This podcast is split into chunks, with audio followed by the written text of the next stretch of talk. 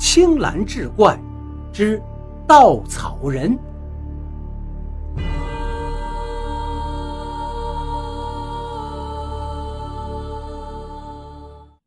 尸龟村，黄家镇透过公交车的玻璃看了看车外的指示路牌，在公交车上坐了两个多小时，他只觉得屁股都有些酸麻了。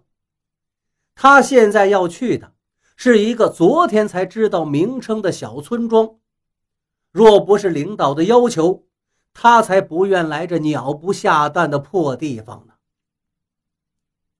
黄家镇下了车，尸龟村简陋的公交车站只有两个人：黄家镇和一名戴着帽子、留着浓密胡子的中年男子。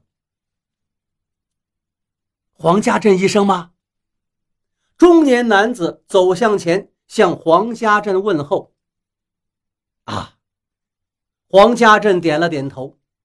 中年男子露出微笑。谢谢您在百忙之中抽空来我们石龟村，我叫卢洪静。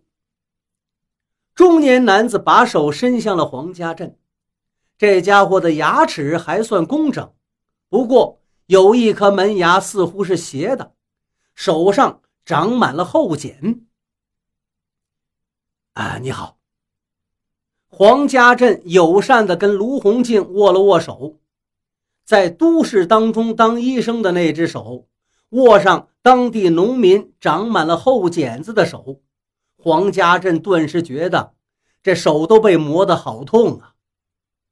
卢洪庆走到停在公交车站旁的一辆小货车，我们还是先走吧，详情等到了村长那儿再跟您说。他招招手，示意黄家镇上车。村长是一位四五十岁的男人，头上的黑白头发混杂一处，脸上露出忧愁的表情。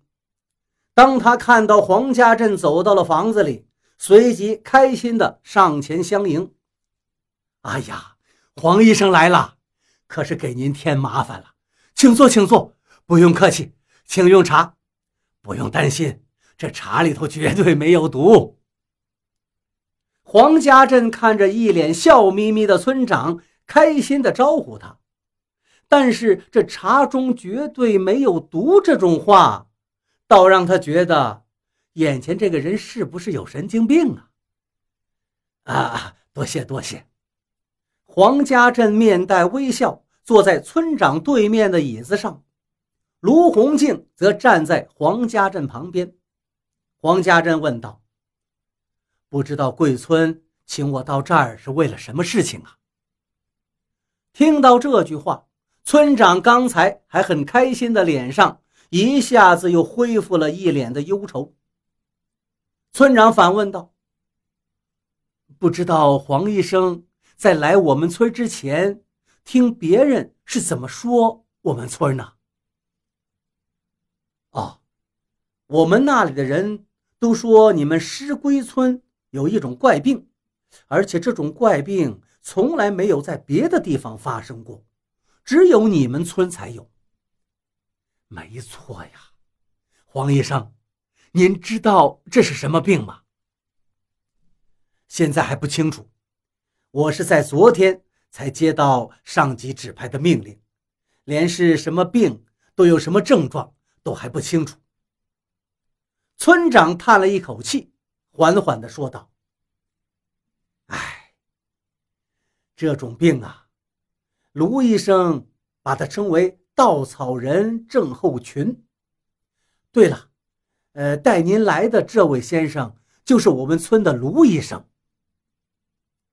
当村长说到“卢医生”这三个字时，黄家镇很是怀疑地看了看身旁这位有着浓密胡须。和双手后茧的中年男子，卢洪静则报以微笑。稻草人症候群，这是什么怪病？您能简单说一下这种病的基本症状吗？黄家镇觉得自己仿佛是来到了神经病村。关于这种病的详细情形呢，我都记下来了。黄医生，您请过目。卢洪静从包里拿出了一叠纸，黄家镇接过那叠纸，简单的看了看。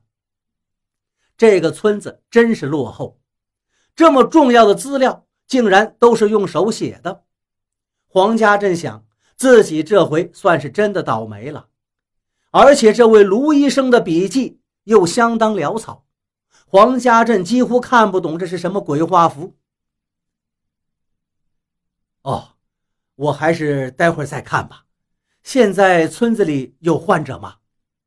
黄家镇把那碟子鬼画符还了回去。有的，卢医生，你带黄医生过去看看吧。村长对卢洪静说道。卢洪静微笑着点了点头，带头走了出去。黄家镇觉得卢洪静的笑容有些意味深长。真是一个奇怪的村子，一群奇怪的人。